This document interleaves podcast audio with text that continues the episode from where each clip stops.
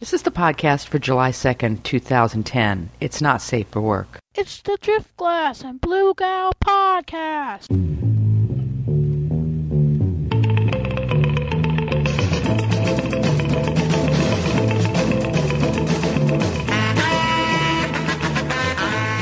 Essentially, we are. We are Yeah. conspiring against our government, but only in the most benevolent way possible.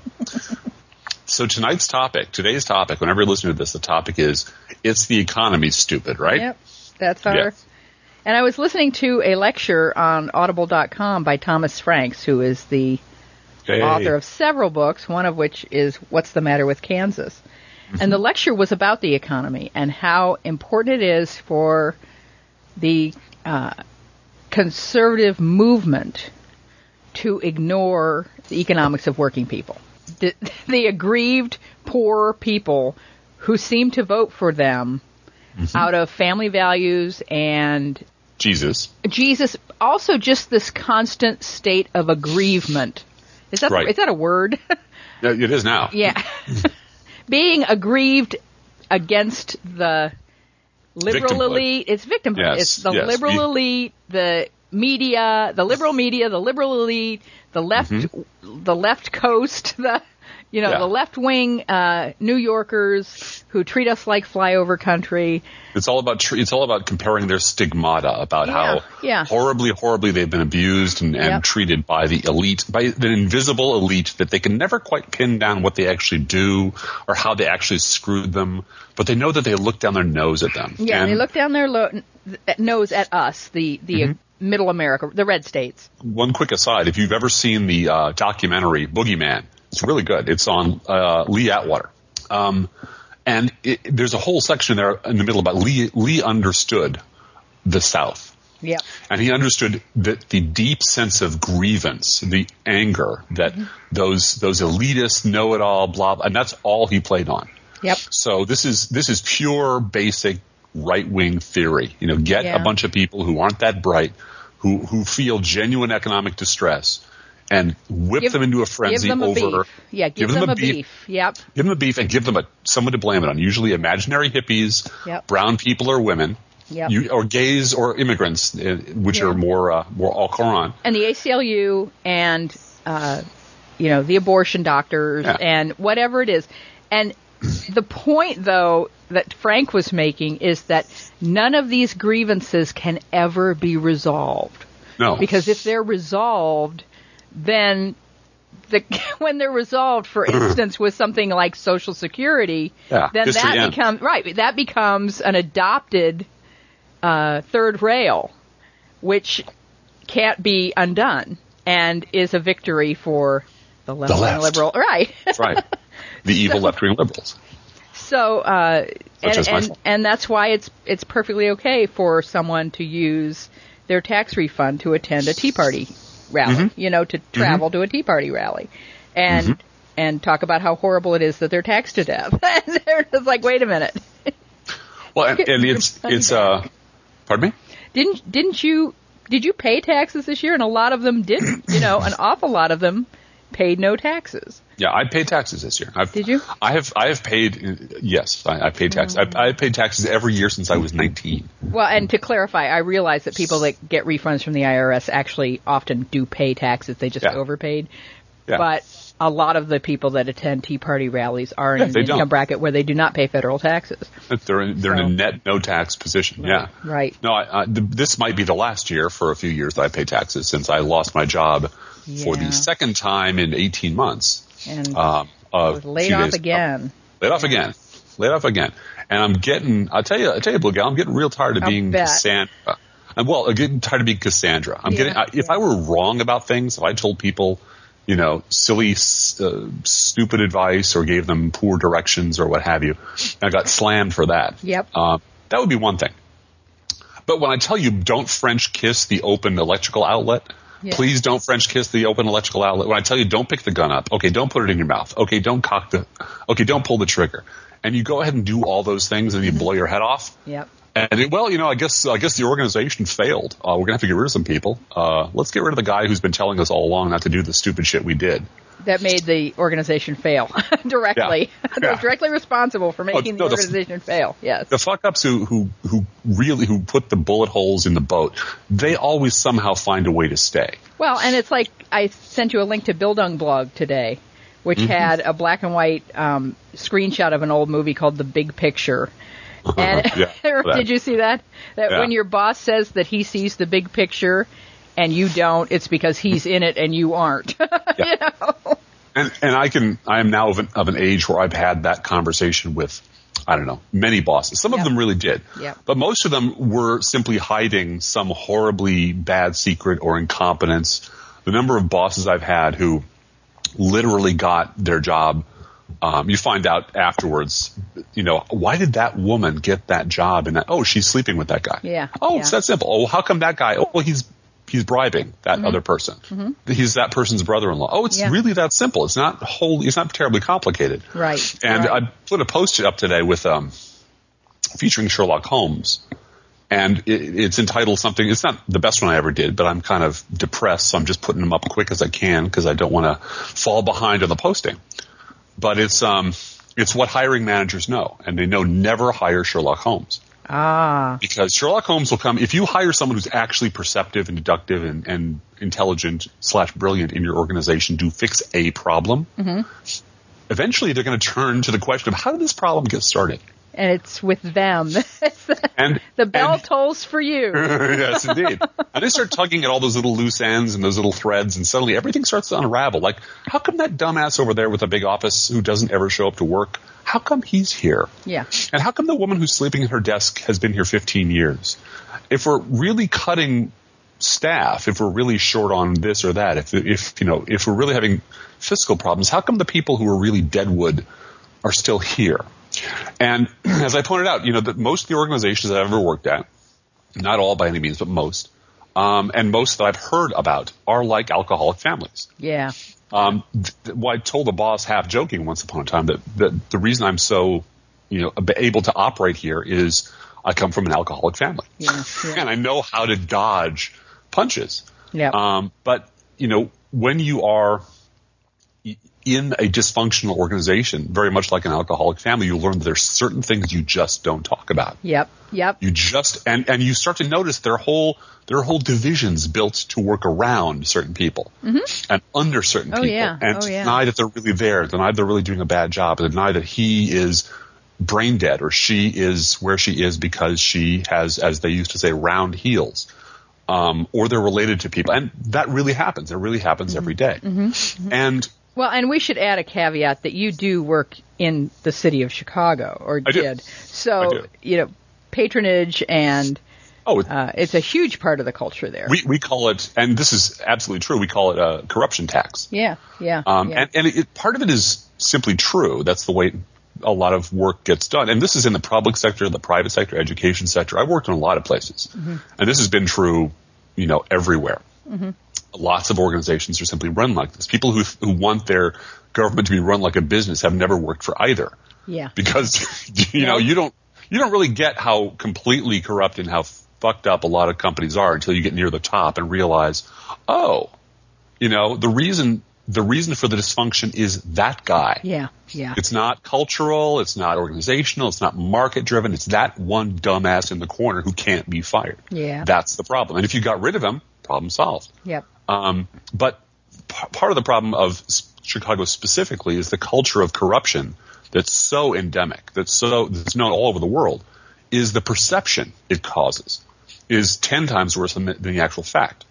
People will stay away from Chicago, will not open businesses here, will steer clear of it because they think you got to pay off an alderman. Yeah, yeah. yeah. Um, you know, it's it's it's once you lose your reputation, it's really hard to get it back. It's, it's really hard to get it back. Uh, I- but let's get back to Thomas Frank. Well, I want to get back to Thomas Frank because one of the things that has come up lately with um, dealing with a, being on Blog Talk Radio today, Mm-hmm. and I was talking with some women about humor writing, and I I was a call. I should say I was not invited guest. I called in, But uh, one of the things. no, no, you, you crashed the gates. Yeah, I crashed the gates of the Mm-hmm. Blog Talk Radio. This is posted at my blog, so if you Google if you Google Blue Gal, you'll find it.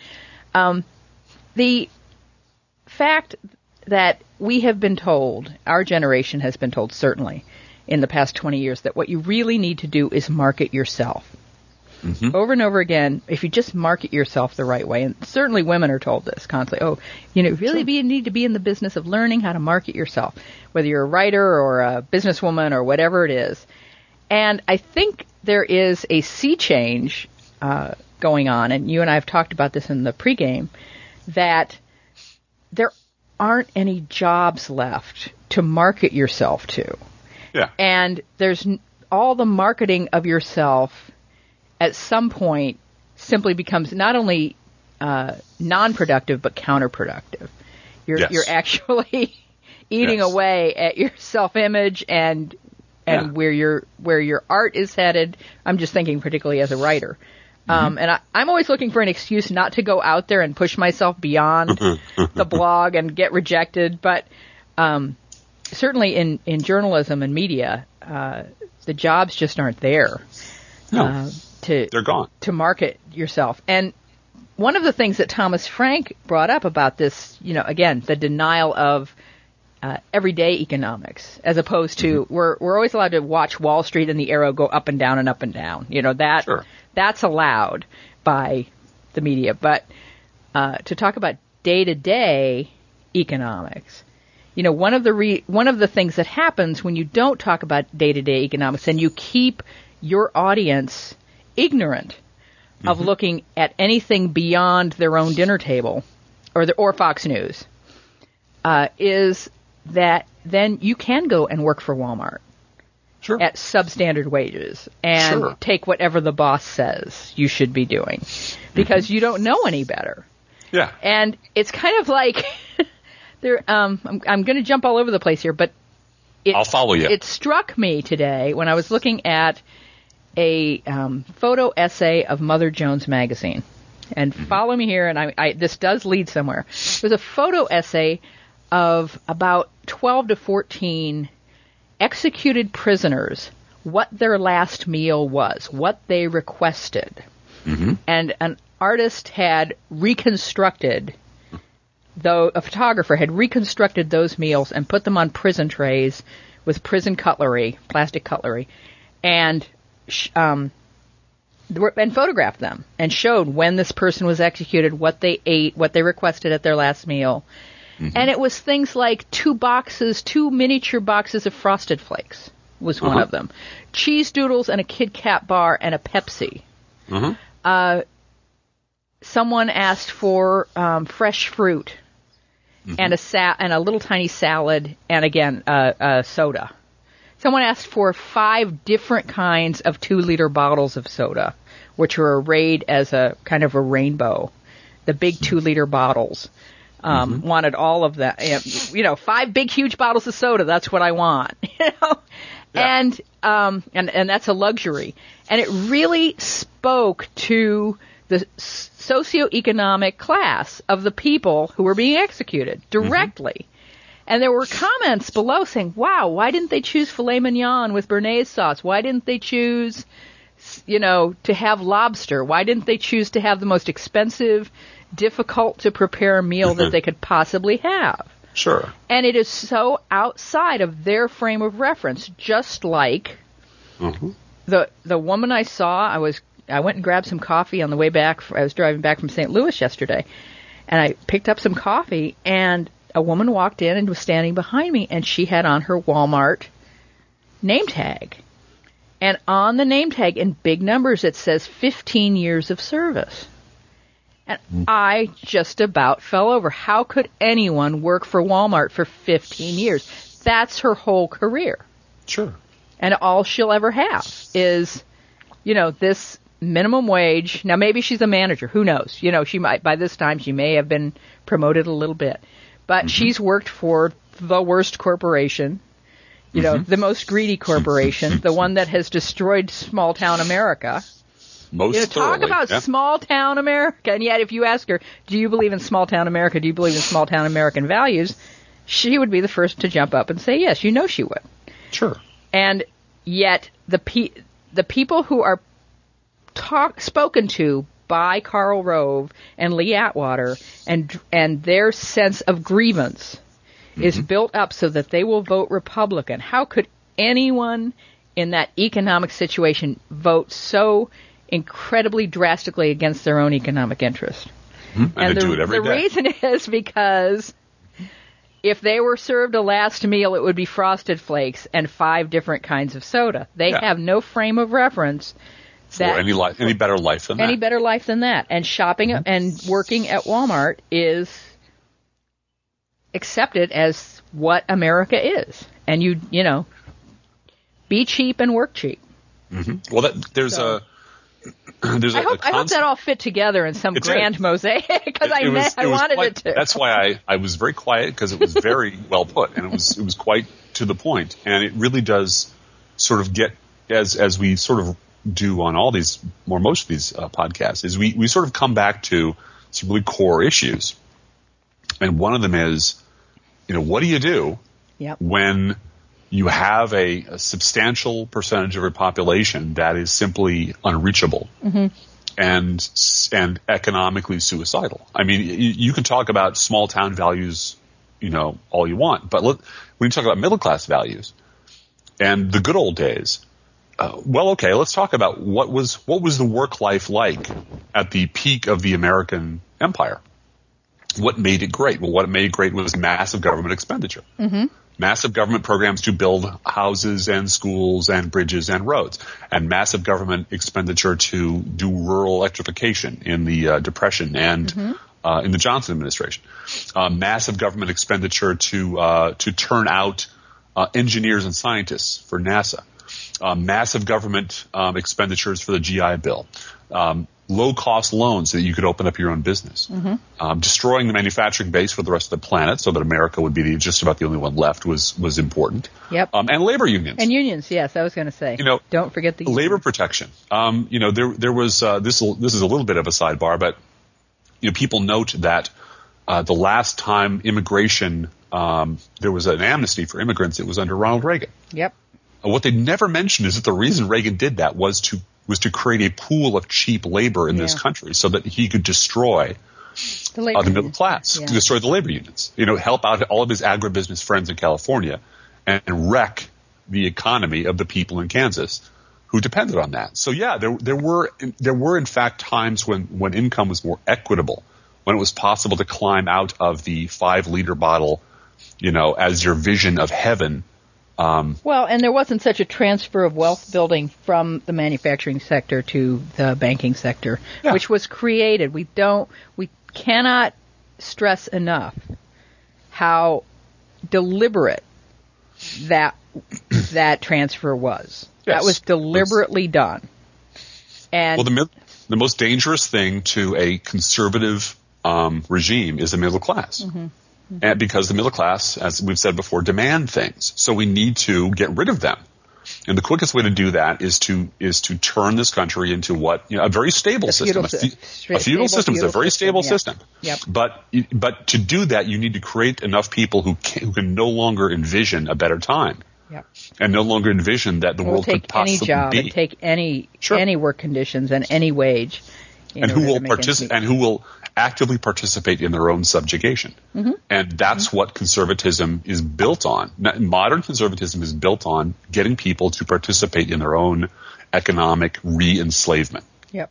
And if you don't get and to that, take the blame for it and to take the blame for it at the same time we really need to stress Mm-hmm. that you know the guilt that people feel over losing their houses Mm-hmm. when this was really a deliberate thing that happened and was the fault of Mm-hmm. a very few people comparatively speaking Mm-hmm. it's not the fault of the millions of people who are in foreclosure or near foreclosure Mm-hmm. uh, it is the fault of the banks and how they invested internationally and in very risky ways Mm-hmm. with n- with no consequences.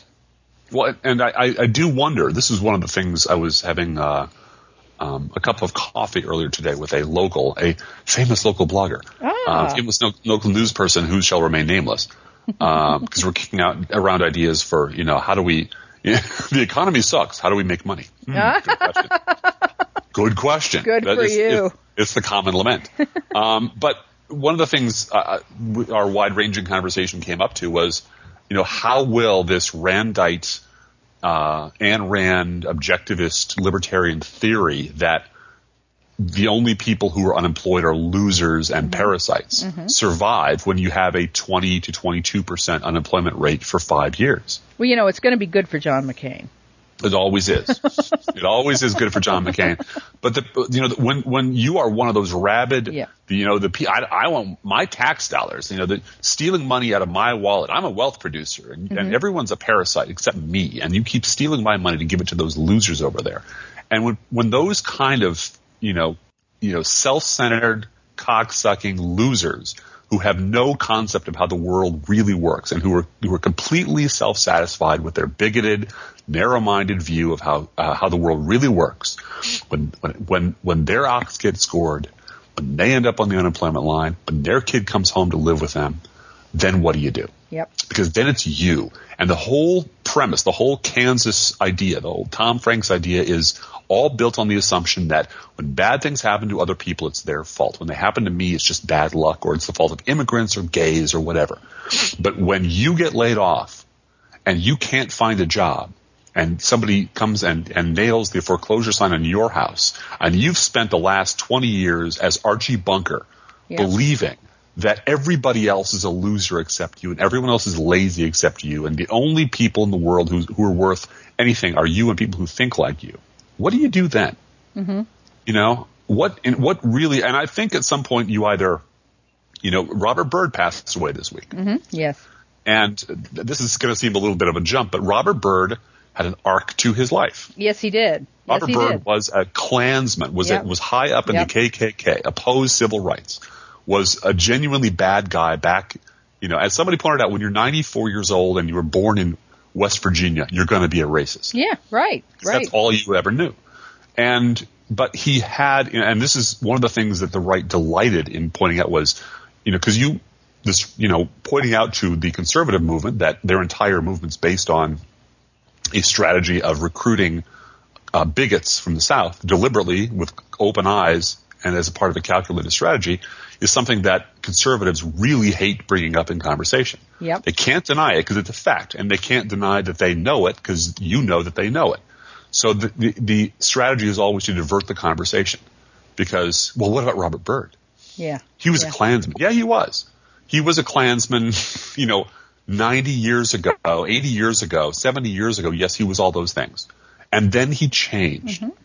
And then he got better. And then he apologized. And I, I'm, you know, I believe in redemption. Yep. And I believe in growth. And I believe Yep. in the arc of a personal life. You get better over time. You learn from your mistakes and you move on.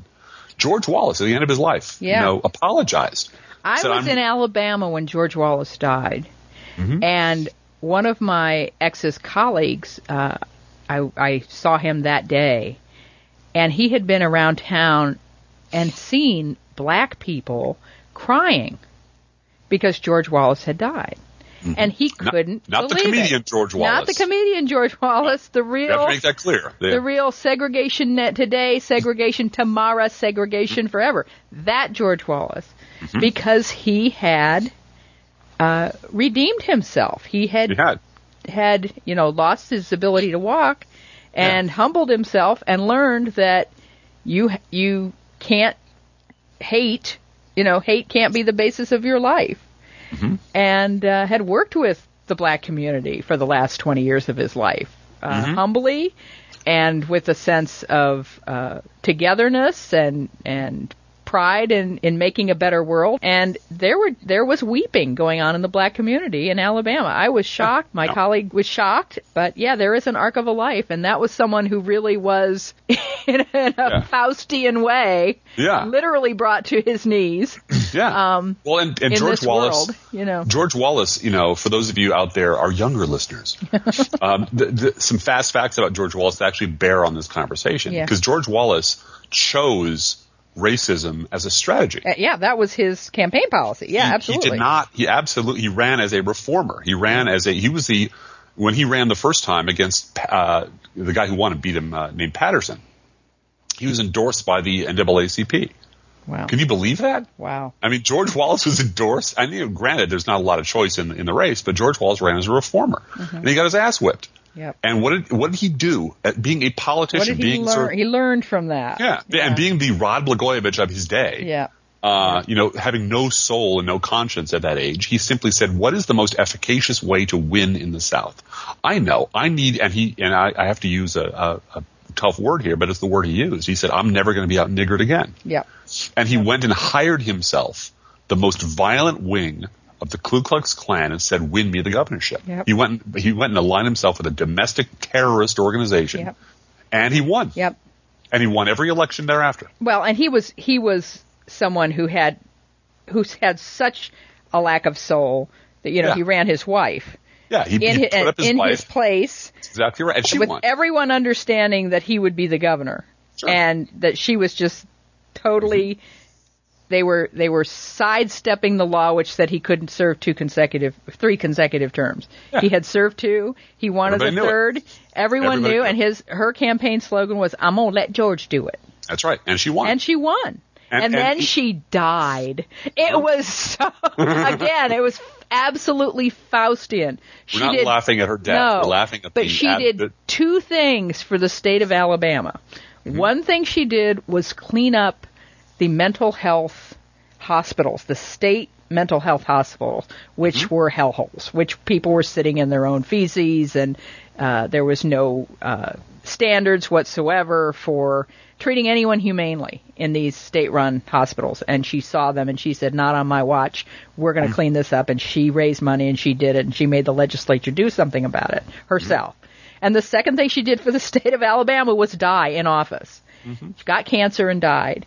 And of course, George Wallace couldn't assume the governorship at that point. It was the lieutenant governor, Governor Brewer, who was a liberal, who was a Yeah. new Democrat, who was the new South Democrat, brought on the ticket for balance. uh-huh. And of course, then Brewer was defeated by, I think, Wallace after I believe that. crushed is the right word.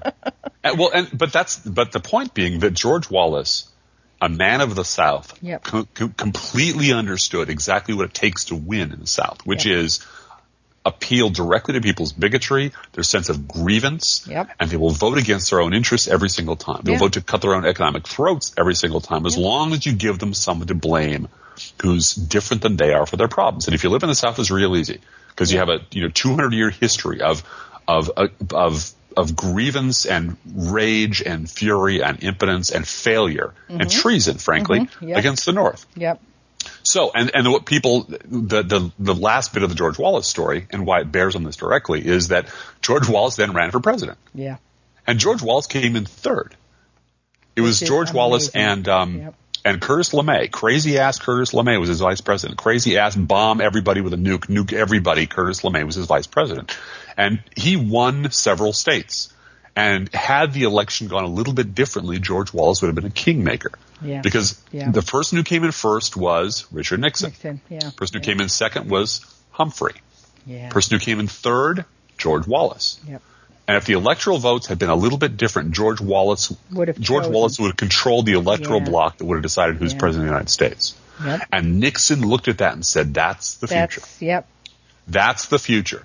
And so the the question you have to ask yourself is, as a conservative is, yes, did Robert Byrd start off as an absolute dyed-in-the-wool Klansman? Mm-hmm. Yes, he did. Was he a Democrat? Yes, he was. What's the arc of his life? Well, the arc of his life is as he moves away from his bigotry, he becomes more liberal.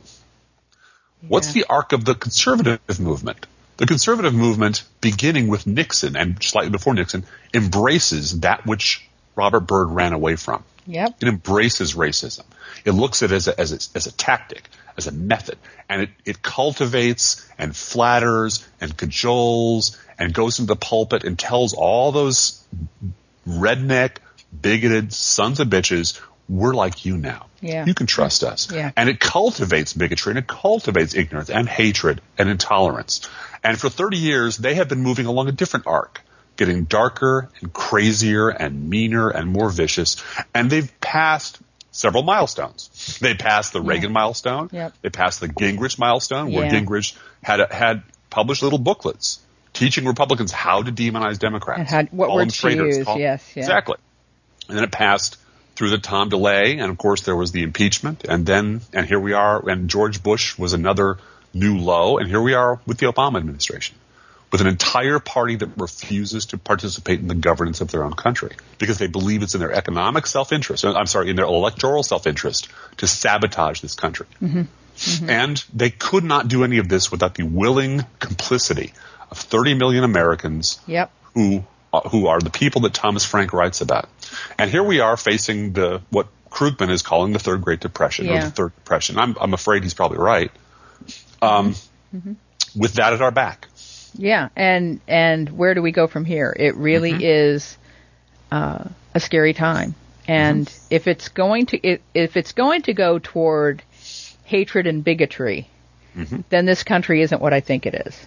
Mm-hmm. Uh, if it if the arc because um, America has an arc too, and and you and I have talked about the long arm of history Mm-hmm. moving slowly, but but how, how does it go toward justice? How does it bends it bends something, but it bends towards justice. bends towards justice, and that's the country I want to live in. Um, I- well, one of- one of the things I, I think I'm pushing this over time here. I don't want to do that. right, But one of the things I want to mention is that when people talk about making arguments in public and, and persuasion and what will they say, what will the American people say, you know, part of me says, look, half of this country doesn't listen to anything. Mm-hmm, And the other half have made up their minds. yeah, So, you know, when people are making, and I, I'm guilty of it myself as anybody else is, you know, making very, very good, sane, rational, um, heartfelt, passionate arguments for, for their point of view. At some point I shrug my shoulders and go, well, the people who, the only people who are going to listen to this are people like me yep, and people who, so, so who are we trying to persuade? Who's we're going at, who are we going after? And the answer is, as always, the, the few people left in the middle. yeah, and and also I think one of the things we've talked about before is how essential it's going to be for all of us to set aside our own. uh, because because the left is made up of 45 different agendas. We're uh-huh. all going to have to set those aside and really work toward electoral finance reform. Yes. because when the, that great group in the middle, that mm. center that you talk about, mm-hmm. that only looks up from their iPods every four years, the what? you know, and and if you know if they could vote on their iPods, they wouldn't even look up then, you know, but they only look up from that every four years to say, oh yes, I you know I can't be Wow. listening to Kesha's new song. I have to go vote. Hmm? Who, who's on the ballot again? What's going on? Wait a minute, we're still at war. We're still in Afghanistan. Are you kidding me? Really, You know, really. that's how yeah. oblivious a Yep. whole lot of voters Well, are. it seems like we've always been at war. You know, Katie mm-hmm. Abrams. No, we've Yeah. well, we've been at war my whole life. Well, that's true, actually. Why don't you, you know, think that's a problem? why- how come you're okay with that? why are you? Why are mm-hmm. you? Why are you supporting that? Why did you vote for that last time? Yeah. So mm-hmm. and and we've got to can keep the pressure on Obama to end this war. I'm I'm glad this McChrystal thing uh, put a spotlight on that again, mm-hmm. and and people are questioning the policy, which is terrific. Uh, Well, and that, that actually exposed two, you know, it, it kicked over a, a rotting log that you and I and other bloggers have talked about for years. Mm-hmm. But it finally made it into the headlines, which was David Brooks and Lara Logan. Yeah, yeah. Matt Taibbi wrote a, a fine takedown of Lara Logan, um, wife of defense contractor Yeah. and CBS Unbelievable. foreign, foreign correspondent, Yep. and David David fucking Brooks, you know, one of my hobby horses, whose response to this article about you know McChrystal and his staff having such contempt for their civilian leadership and saying this stuff out loud and saying it on the record, their response was essentially, "How dare reporters talk about this?" Yeah, yeah. You know, Yeah. wow, you know, th- everything that we said during the Bush administration is still there. You know, there's Mm-hmm. they are the leaders of the media. There's no such thing as a liberal media. There's a corporate media, Yes. and they're always they always defer to power. There's always, you know, David Brooks has never found a powerful man's dick he did, wasn't happy to suck. Yep. And that's what that's how he makes a living. He writes long paeans to you know various powerful people from from Scooter Libby to General McChrystal and then bemoans the fact that, you know, the, the times we live in are so unfair to great men like these, rather than saying, you know, I'm a journalist. Yeah. And a fellow journalist, you know, nailed this guy doing shit he should never have done. Yep. And yep. that's what makes it newsworthy. And I applaud this brave reporter for reporting the truth. Yep. Yep. But it, but th- that that whole idea that that's that's a profession, that's part of what you do as a journalist, has been so completely drummed out of Yep. or or Yep. drudged out of their system that we don't have a media anymore. We well, really that's don't. That's it. It's media reform and campaign finance reform are the Yep. only things worth working on. Yep. Really. because and- because the, the information stream is corrupt and the money stream is corrupt. Yep. And until you you, have to fix stick to those, two things, you're not going to you're not going to end the wars. You're not going to No. solve the economic problems. You're not going to bring populism. Populism is going to be corrupted into racial bigotry and uh, the uh, the grievances of people who are are not thinking. Mm-hmm. And uh, it's just it, it's what we need to work on. So thank you, Driftglass. I enjoyed Mm-hmm. Thank talking to you, you today. Gal. This was good. I enjoyed talking to you too, Blue Gal. Yeah, and we will talk again next week. I want to thank our listeners. We forgot to we forgot to do this part last week. I had to put it in the. We in the forgot to beg you for money. Please give us money, please. Please, Well- won't you send us dough? We have a website, dgbg, dgbgpodcast.blogspot.com, where you can listen to past episodes for free. There is a Yep. free player there where you can just click play and listen to any of them uh, that we have recorded since January. Uh, and we've done one every week since January 20th, Yeah. I believe. That's pretty Yeah. cool. Uh, we we also have an opportunity for you to contribute uh, to our podcast costs. This is not free for us, even though even though we're unemployed and on food stamps and you know eh, all I true crawl. I, I'll have you know, I crawled out of my refrigerator box just to do this. on Lower podcast. Wacker Drive. On Lower Wacker Drive, and I will crawl back in once we're done.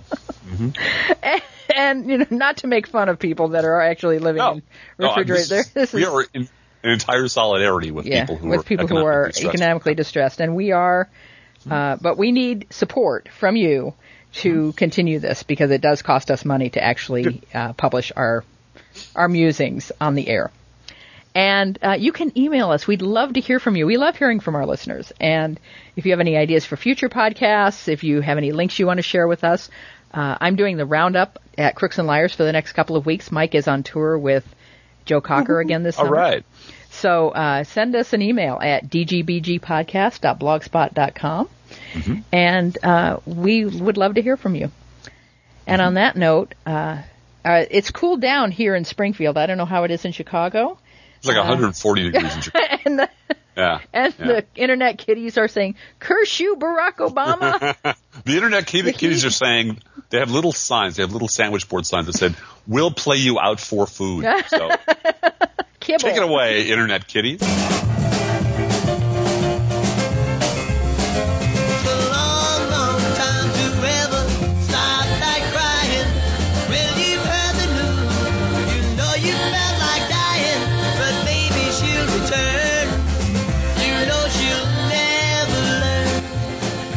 Podcast is produced under a Creative Commons license, copyright 2010, Driftglass Blue Gal podcast.